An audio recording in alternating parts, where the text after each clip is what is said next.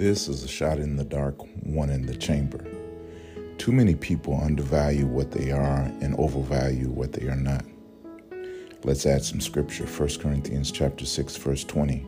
For you have been bought with a price, therefore glorify God in your body. This is a shot in the dark, one in the chamber.